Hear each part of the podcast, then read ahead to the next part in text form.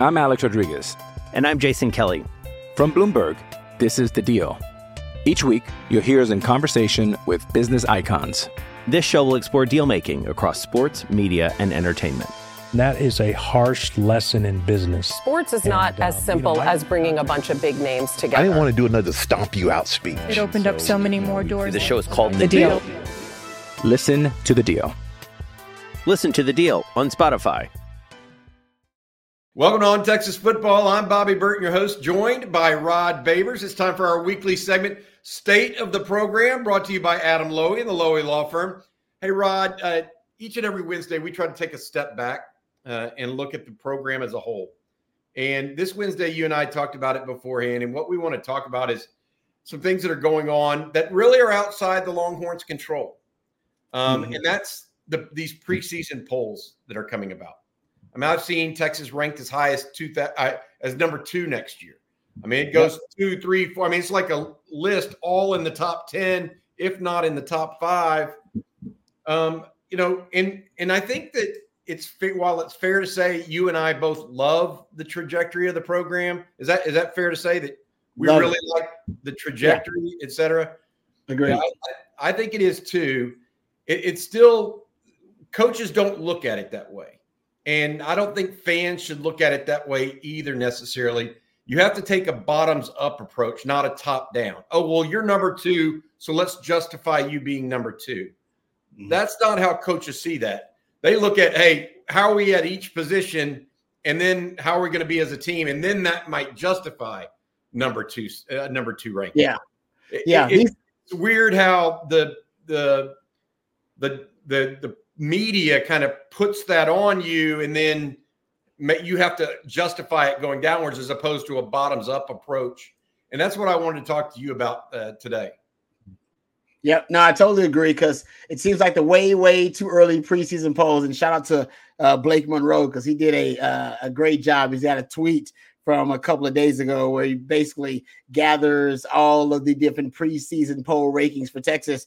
Uh, just real quick, ESPN by Blake Monroe says number two, Fox Sports number three, CBS Sports number seven, Pro Football Focus number three, Sporting News number three, Action Network number six, Yahoo Sports number three, Athlon number three, Bleacher Report number three, uh, on three number two, two four seven number two. So yes, they they err on the optimistic side of things. If all goes right, if everything goes according to plan, hey man, Texas should be number two, number three, the best team in the country. And I I, I- agree with that. I think Texas has that kind of upside and potential. But I- think I view things kind of from a more of a coach's perspective. And from a coach's perspective, I even talked to Coach Shipley about this. You're always looking at where your potential liabilities and holes are. Like where where are we weak? Right. You, you you celebrate the strengths a little bit, but you're more anxious and worried and stressed out about your weaknesses and where your uh, where your liabilities are. And I think that's where coach. That's why coaches are anxious all the time. That's why they put in so many hours. Um, you know, that's why you know coaches they don't they don't brag and boast about what they're good at, even if they have something that's elite, uh, whether it be a player or whether they be a category. They're more most of the time they're stressed about uh, where they are a little bit vulnerable, uh, where they can be exploited because they know that's how you lose games. Yeah, and, and I think this is the other piece too that, that I'm trying to get at is the outside world is telling Texas what they are, Yeah, good as opposed to Texas saying what they are. You know, Mm. and so that that sets a, a, a list of expectations on this team that if you look deeper, it may or may not be be right. I mean, that's Yeah. that's my point. I'm looking at it right now, and I, I I'm looking at a Texas team that still has work to do in the portal. You know, how, how can you say this team uh, is a, a top five team right now with maybe a pretty big gaping hole at defensive tackle? Or, you know, they got all their, their top five Receivers. are gone from the year. yeah. And so while those people can be replaced or, you know, groups can be changed, it, it's it's not just as easy as plug and play. It's not No. you know this is this is college football there are levels in texas right now and this is a bigger point that i think is important to make texas is not georgia or alabama yet and i and i say yet because they do have three consecutive top five recruiting classes but they don't have four and five like Alabama and Georgia do. So Texas is going to be a freshman, sophomore, junior heavy team next year, not a June, sophomore, junior, senior heavy team. Yep. Yeah. And Yeah, you stack to realize, yeah, there's a level of that that look, Georgia's going to Georgia, Alabama, all these people, they're going to have fourth and fifth year seniors, you know, that are going to be littering their their roster and su- providing support. Not only are they going to have uh, the youngsters that are also out of this world, like Texas is starting to have some of those, right? So it, it's a it's a mix that's gradual. That one more of year of this, and I think we'll see Texas get into that uh, perennial powerhouse type situation. I really do believe that, but I still think they're one year away. Doesn't mean they won't have a successful year in 24. Mhm. It's just I think Yeah. they're one year away from maybe that being the the be all end all. All right, let let's so so what I want to do here is kind of take it position by position, right? And say, okay, this is what they need, this is what they're good at, and this is where they can go, right?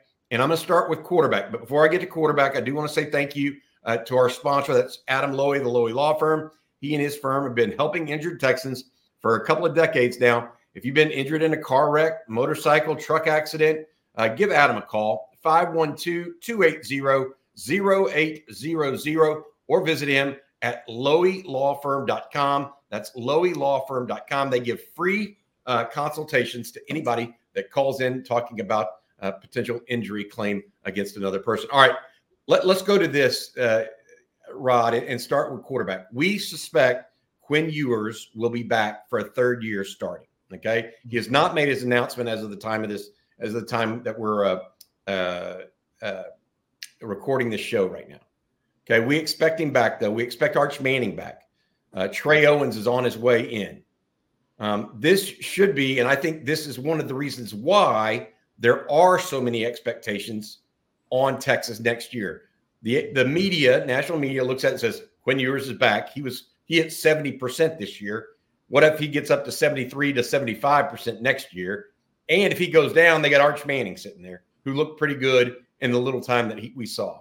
They may be set at quarterback, and quarterback is the most important position on the field. Yeah.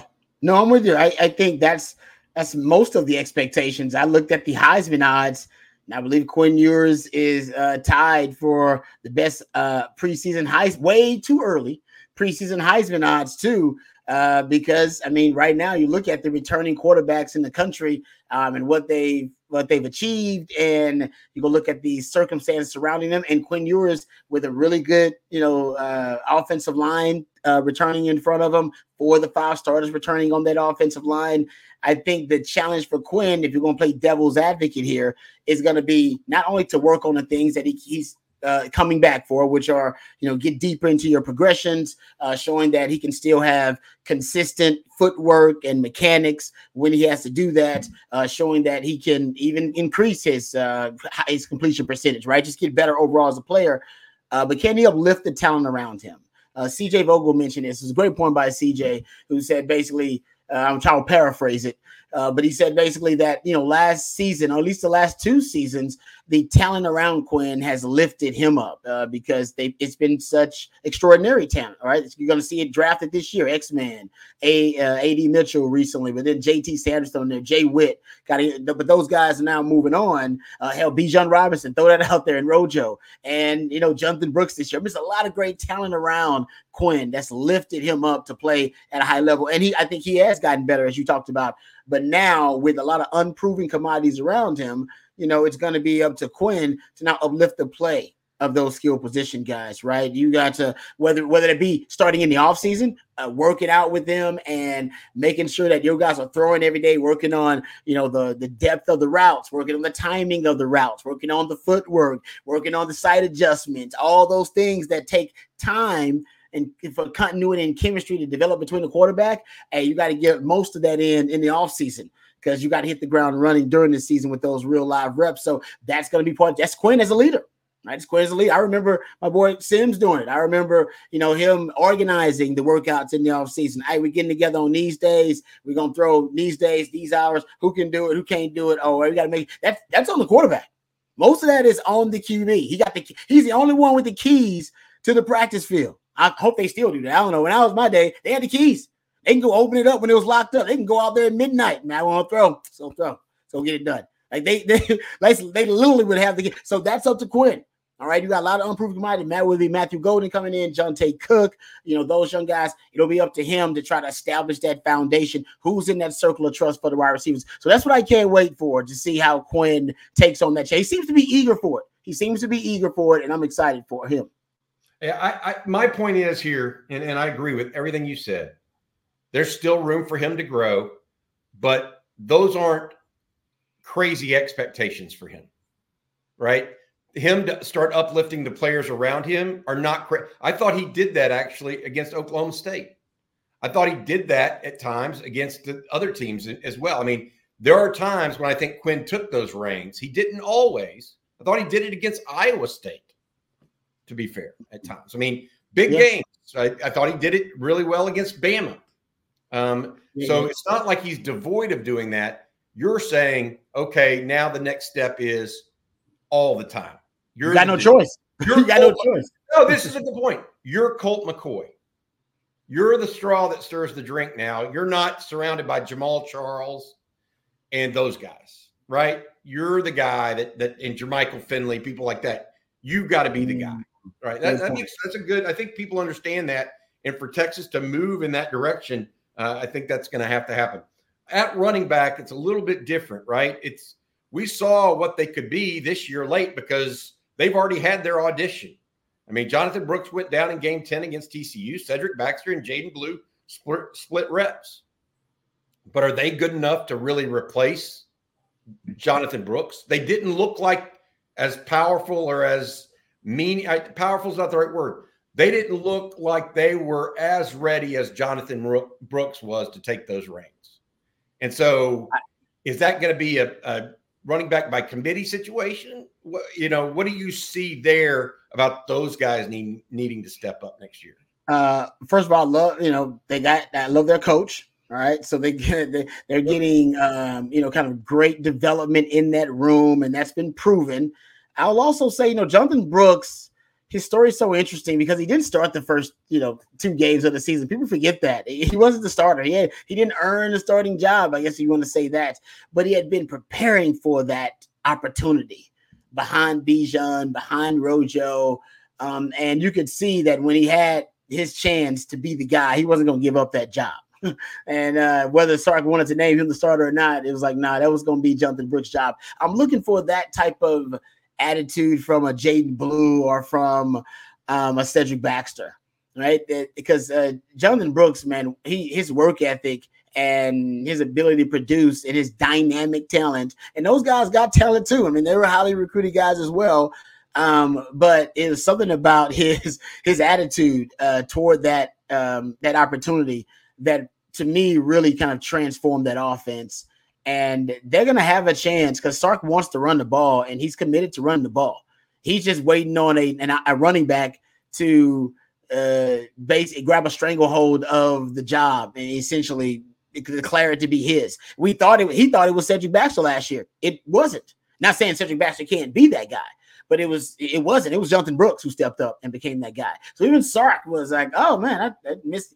He didn't know. Nope, nobody really knew that if Jonathan Brooks would step up and become the Doak Walker Award uh, front runner. So to me, it's about who snatches the opportunity uh, in that running back room. You got a lot of guys. You're bringing in some really good young talent too. I think you know. I think you're going to be so deep in there. You should run some more two tailback sets in that room because I think you got a lot of talent and it's proven over time that those guys can produce. Um, I, no matter even if it's Bijan Rojo or now Jay Brooks, that's a pipeline developing. I'm Alex Rodriguez. And I'm Jason Kelly. From Bloomberg, this is The Deal. Each week, you'll hear us in conversation with business icons. This show will explore deal making across sports, media, and entertainment. That is a harsh lesson in business. Sports is and, not uh, as simple you know, as bringing a bunch of big names together. I didn't want to do another stomp you out speech. It opened so, up so many more doors. The show is called The, the deal. deal. Listen to the deal. Listen to the deal on Spotify.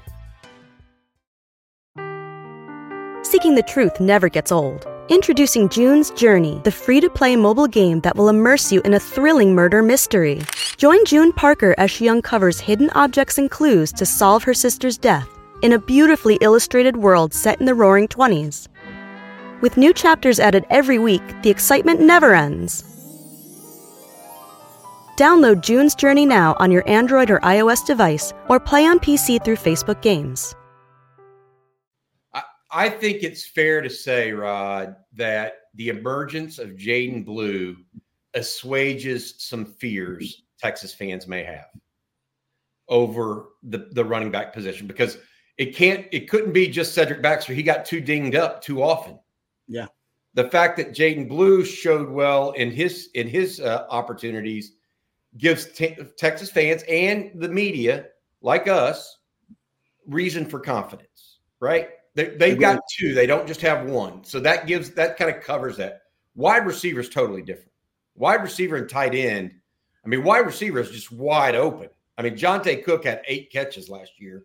Now Matthew Golden comes in. He had 38 or 39 for University of Houston.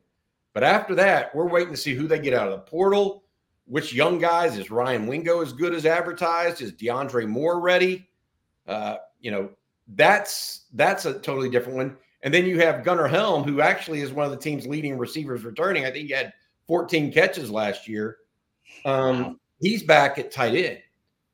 So that gives you at least one tight end, but not necessarily two. The, the, the receiver tight end room is a big fat question mark. Yes, there are possible answers, but we don't know if there are quote unquote answers, real solutions. Yeah. Uh, I'm concerned about it. I'm a little anxious about it already. I can't remember a time, Bobby, where the passing game has lost this much productivity. I mean, you you you remember Texas football better than I do, and you go back further than I do.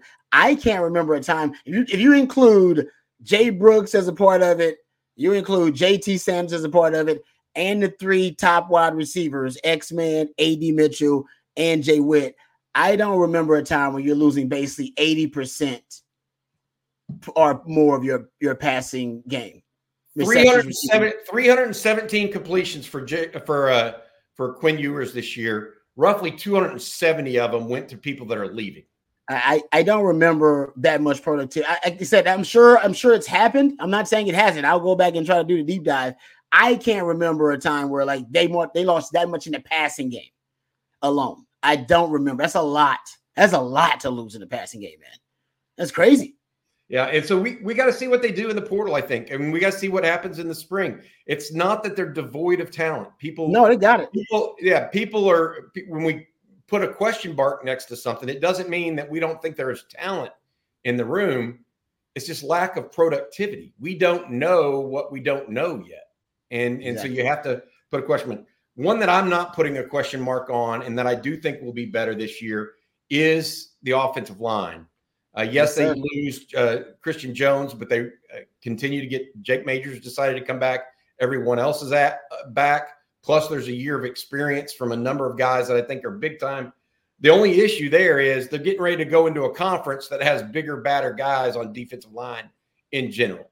And so, yes, they're going to be better. Will they necessarily, quote unquote, dominate the SEC defensive lines that they see? And I doubt that they do that. Would they have dominated in the Big 12? Yes, I think they would have. I don't necessarily think they're going to dominate. They will at least be a stalemate, if not better, against better competition because almost every the thing about the SEC, almost every team in the SEC has at least two defensive linemen that are going to mm-hmm. play in the NFL. I mean, that's just you may only get one when you're playing, I don't know, Kansas State or Iowa State or Oklahoma State. You may get two when you're playing Oklahoma. That's the only team. You know. And so, what do you look at that? You, you, you feel good about the offensive line overall, but question whether or not they're going to be dominant, or where, where do you come out?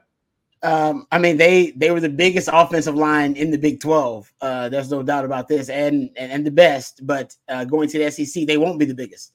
Just uh, that that won't even translate alone to the big humans. They won't be the big. They'll be one of the biggest, but they won't be the biggest O line in the SEC. Uh, yeah, I mean, I know there will be a mm, there'll be a I guess a growing uh, acclimation period. There'll be some growing pains there. I do anticipate that just because the level of play and like you talked about, uh, having that exposure to that many high caliber defensive linemen. But man, the upside of this offensive line, you're talking about some of the best offensive line talent um, that's been accumulated in recruiting in the last what decade or so for Texas. Um, I anticipate that this offensive line should be a finalist for the Joe Moore Award. Can they win it? That's a different discussion. We just watched the national title where Washington won the Joe Moore Award, and before that, Michigan won it the two prior years before that. So it's all about the lines of scrimmage, right? And the SEC, uh, as my man Jeff always says, it's a line of scrimmage league. It's a line of scrimmage league, and Sark built this program, or at least he constructed this program to contend and compete in the college football playoff. But he started building it inside out the big humans, um, and the development, obviously, of the the D tackles and the D line. So yeah, there may be a you know it's an acclimation period, but I, I expect this offensive line to be leading the way. They should be in terms of position groups behind quarterback. They should be the second biggest strength on the team. So quarterback and offensive line, right? And if they're not, there's a problem if if they're and and what I mean, I'm not not hopefully some other group uh, you know steps up and that'll be great if it's a debate, but far and away now they have the most experience returning of a behind quarterback, and if you look at high end potential and NFL caliber skill sets and raw materials, they I mean they got a ton of it, a lot of it. And I, I, would be very disappointed if they didn't play better, even in the SEC. If they did, if they weren't better next year than they were this year. This year they were a semifinalist for the Joe Moore Award. I expect them to be a finalist. There you go. That's my expectation. Hey, that, that needs to happen. All right, before we go to defense, I want to say thanks one last time to our sponsor. That's Adam Lowy, the Lowy Law Firm. Give him a call, 512-280-0800, or visit loweylawfirm.com for a free consultation you've been injured in a car wreck uh, or an accident uh, that uh, needs uh, some consultation and discussion, that's Adam Lowy at loweylawfirm.com. All right. Hey, the defensive line, Rod. Um, this is a, an overall situation where I think we both agree the edges should be better. They're both they're both back. You're adding Colin. Simmons, Trey Moore, uh, Justice Finkley's back. J'Mond Tapp's got another year. Yep. Colton Vasek should get healthy. Um, but they still weren't hyper productive last year. Um, are they going to be good enough to be hyper productive this year, or are we just going to see incremental improvement of that group? And then on the interior, obviously, it's probably the biggest question mark on the team where you lose two great college football players in T'Vondre Sweat and uh, and uh, Byron Murphy. Impossible to just quote unquote replace those guys. Uh, yeah, that's probably my biggest concern uh, behind the wide the, the passing game, right? The losses to the passing game is that the losses to the interior D line over the last two years, right? You're talking about Keondre Coburn and Moro Ojomo being drafted two years ago. Byron Murphy and T'Vondre Sweat will be drafted this year. Uh, Texas has a heavy rotation on defense, especially in the interior D line, and they've had a heavy rotation of what we now know were four NFL draft picks in the interior D line. Actually, if you, I think you'll put Cal Alfred Collins on there, and one day he would be drafted. And I'm we're happy that he came back because I think that gives you at least a starting point, all right, with that interior D line. Um, but man, how do you? I'm with you. How do you replace? And I'm sure that Bo, like said, they got great coaching with Bo Davis, and they have been recruiting um, some high caliber talent and some a lot of guys, a lot of guys with great upside. Um, but man, the proven commodities of Keondre Coburn, Moro Ojomo, Byron Murphy, and T'Vondre Sweat, all NFL guys, and throwing Alfred Collins rotating in there. I know you're gonna have Vernon Broughton, which I think he's gonna be he's gonna be fine. I think he was trending the right way toward the end of the season. But behind Vernon Broughton and Alfred Collins, do you have two other NFL guys? Because that's basically what you've gotten accustomed to. A rotation of four to five NFL guys on your defensive line. And that is a that's a that's a hell of a luxury. Now, when you go into the SEC, I mean, I mean, Georgia may have that. Hell, who knows? Bama may have that, but you know, Texas was in that conversation last two years. So that, that's my concern. I love Ethan Burke. I think he's great. I think his pass rushing, he's got some natural pass rushing skills. I think that'll improve. Barryn Sorrell, uh, we talked about him, him transforming his body Um, and I think that'll continue. And I think he actually is really good against the run.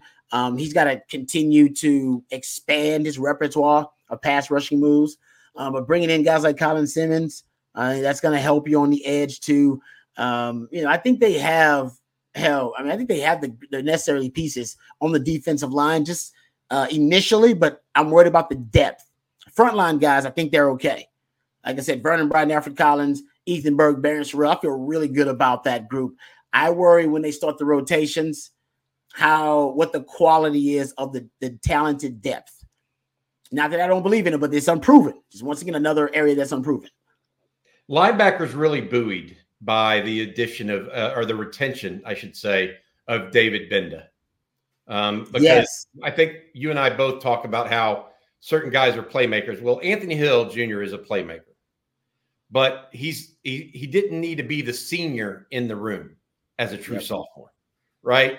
Uh, Mo Blackwell coming back as well. He's a po- he's a, a, piece of the a puzzle. Uh, then you have young guys, especially a guy like Liona Lefau as where, well as um, uh, Liona Lefau, as well as uh, uh, Derion Gullette, who we've heard good things of. You, you, know, where are we at right now in that that situation? In your opinion, does does Gbenda returning really make you?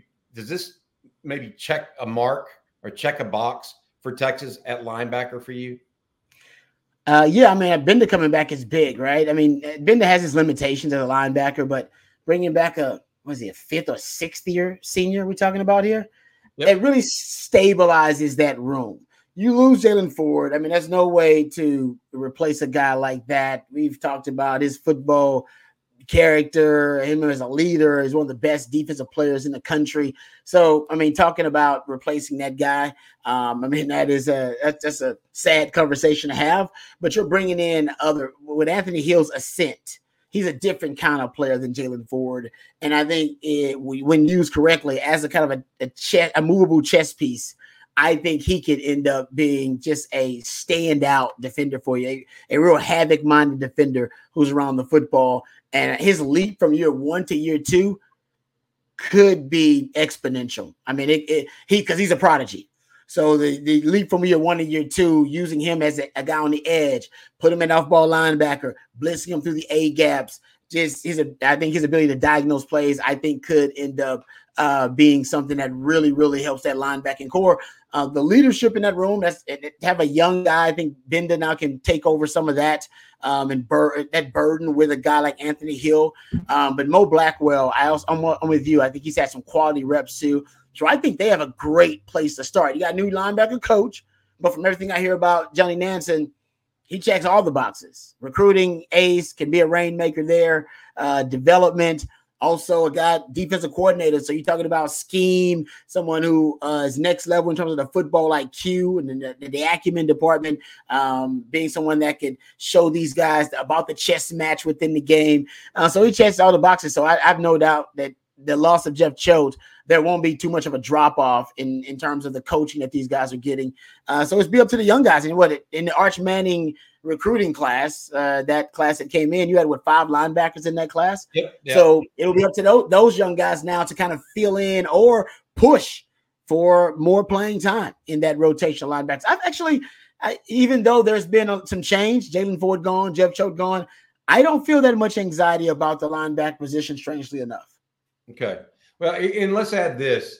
Um, coaches were uh, really high coming out of this uh, winter practice for the Sugar Bowl on not only Liona Lefau, but also Derion Gullette. Keep those two names in mind uh, as we go forward. All right. Uh, secondary, we're waiting on Jahdae Barron. Andrew Mukuba yeah. gets introduced to, to the group. Uh, but then you have returning starters in Manny Muhammad and Terrence Brooks at corner. Michael Taaffe and Derek Williams are back at safety really you lose Ryan Watts, who started a bunch of games for you. You lose Jerrin Thompson, who started a bunch of games for you, and you lose Kitan Crawford, who was primarily a special teams stalwart. So, I mean, where, where is Texas look right now, and how big a difference is it between with Jahdae Barron and without Jahdae Barron? It's huge. I mean, that's. um, I think without Jahdae Barron, uh, there's a possibility the secondary could end up being a liability still uh, for Texas. I think with Jahdae Barron, it's it's not a liability. Potentially could even be a strength for you. Um, and I that's because if you have him and you bring you add in Mukuba to that, right? A guy who started three years at Clemson. You know, Jahdae Barron has started. He's a multiple year starter for you. Uh, Derek Williams would be the, I guess he's a guy that hasn't had a full year starting, but he did start some games for you later and got some quality reps for you late. So I think he he's seasoned enough, and those would essentially be your three interior DBs. Uh, and I I think you should cross train. I, this is my opinion. Cross train Jahdae Barron to play safety, not not all the time, but just when you need him to. So when teams try to isolate and manipulate matchups against Texas with you know formation the boundary, three by one sets to try to isolate the safeties, they won't. You'll have a solution. You have a built-in solution. Oh, all my safeties can play nickel. So go ahead, please. You know, we don't have to worry about traveling our nickel. We don't have to worry about, you know, formational uh, integrity and that kind of stuff because, you know, we have safeties that are, they, they're malleable. They can morph into the nickel DB. And the guys they're recruiting actually in this class, they do kind of fit, you know, that mold. And Sark has already talked about position versatility and you know the three position DB, which he thinks Kobe Black is. He's already setting it up for his secondary to be, I think, a more multiple in a lot of ways. Um, but yeah, Jahdae Barron coming back, man. He's a high football IQ guy. So you're gonna have high football IQ from Mukuba and from Jahdae Barron, right in the central nervous system of that defense. That is huge. Also, guys who can cover all right, that and, and that would be big as well. Uh, Derrick Williams can cover too. Uh, you think about the young corners, Terrence uh, Brooks and Malik Muhammad. I expect them to get better. Um, I expect Malik Muhammad, who I believe Pro Football Focus actually had him on their all freshman team. Um, had Malik Muhammad on there, so they already. I mean, I like Malik Muhammad, but they like him a little bit too. He's a he, he's he should he he kind of strikes me as a guy that could be a prodigy as well. Meaning the leap from year one to year two could be exponential for a guy like Malik Muhammad, but we'll see. So I think the, the secondary is in a really good place if Jahdae Barron comes back. If not, then you got to worry about who fills in that nickel role. And then maybe you'll put Mukuba there, which is great. But then how do you feel about the safety that's going to occupy that spot that Mukuba couldn't play at the safety spots? There's, there's still going to be a weakness in your secondary, potentially, if Jahdae Barron doesn't come back. If he comes back, I don't know if you have a, a just an obvious weakness in the secondary with the front line guys you're playing. And then you got Taft for for depth. You'll have is Gavin Holmes. I believe Gavin Holmes. Yep. Right, still there with you. You'll have some guys who had some some reps for depth, um, but you need to make sure that your frontline guys all can cover and that they can't be manipulated in matchups by formations and by personnel groupings offensively when they're hunting matchups. And I think Jahdae Barron gives you the best chance to be malleable in that manner. Got it. Uh, special teams, we won't go too far into, but Ryan Sanborn leaves, Keilan Robinson leaves, Kitan Crawford leaves. Those are your punter and your two gunners. Uh, but you get back Bert Auburn, who had another fantastic year for the Longhorns, the field goal kicker, all Big 12 selection. Uh, you got to go find a punter. Um, Will Stone is back on kickoffs. Uh, and then your return guy, you think, instead of Keilan Robinson, is going to be Matthew Golden who actually had a better year returning than uh, Ke- Keilan Robinson. You're going to have to figure out what to do at punt returner without yep. Xavier Worthy. But I don't feel, correct me if I'm wrong, I feel like special teams should be fine for, for the Longhorns because of two things. A lot of that is manned by, especially your coverage units, manned by younger, talented players. And Texas yep. has plenty of those on the roster and plenty of them coming in. And then the punt game, you just got to find a punter and a punt returner. Because I think guys like Trey Wisner can be a gunner. Uh, I think Jelani McDonald could be a gunner. Like guy, Warren Roberson could be that guy, right? They've got guys that can fill those other roles. May not be as good as Kitan Crawford and Keilan Robinson, but they're not necessarily going to be liabilities either. Oh yeah, and any of those young special teams, yeah, any, any of those young DBs that are not in the rotation for you can be a gunner. Okay. I mean, D, D, DB really fits the the skill set you need to be. I was a gunner. I was a really good gunner, actually. I remember seeing the Detroit Lions coach. I don't know. It was like that, that, that was the special teams coach. Uh, probably like I don't know, maybe one of Texas Pro Days not too long ago. And he was like, "Babers, hell of a gunner." And I was like, hey, thanks, coach. Because um, I was a good gunner. I mean, gunner was it's pretty simple. You can just shake the man line of scrimmage, and then it's all speed after that, speed and effort. And I'm with you. I think you can find a really now Kitan Crawford and Kennedy Robinson were special in that regard. But I do think you could find uh, with the athleticism and speed that they're recruiting, that's a trait they prioritize. I think you can find capable gunners. Uh, but I'm the punt return. I'm interested in who they're gonna assign to that role. Right. I love the the story that Xavier Worthy never returned punts in high school. wasn't something he did. And then yeah, Jeff Banks and Sark like, yeah, you're fast. You got good hands. All right. Those are the two traits we need for and fearless. You're fearless, you got good hands, and you're fast. Apparently, you ain't even got to have experience with punt return. Just just have those traits. I don't know who, who fits that. I guess Matthew Golden can do it for you, right? Fearless, guys got fast, got good hands. He could do it. Um, so it will be interesting to see maybe one of these these uh, transfer portal targets at receiver they're bringing in. Maybe they look at that as an added value for one of those guys who can return punts for you. But I think they'll be okay there with the explosive talent. Just Matthew Golden alone, he may have be overburdened there. Um, but I think uh, bringing him in makes me feel good about the return game. And also Jeff Banks. I just, hey, in Jeff Banks, I trust, man. This he he has not had an off year, really. I mean, Sark had one off year when he was building the offense. Um, you know, PK had that one, you know, off year early on too. Now that they've both booked the offense and defense, you know, they got those things rolling. They're considered, you know, two of the best outfits uh, and phases in the country.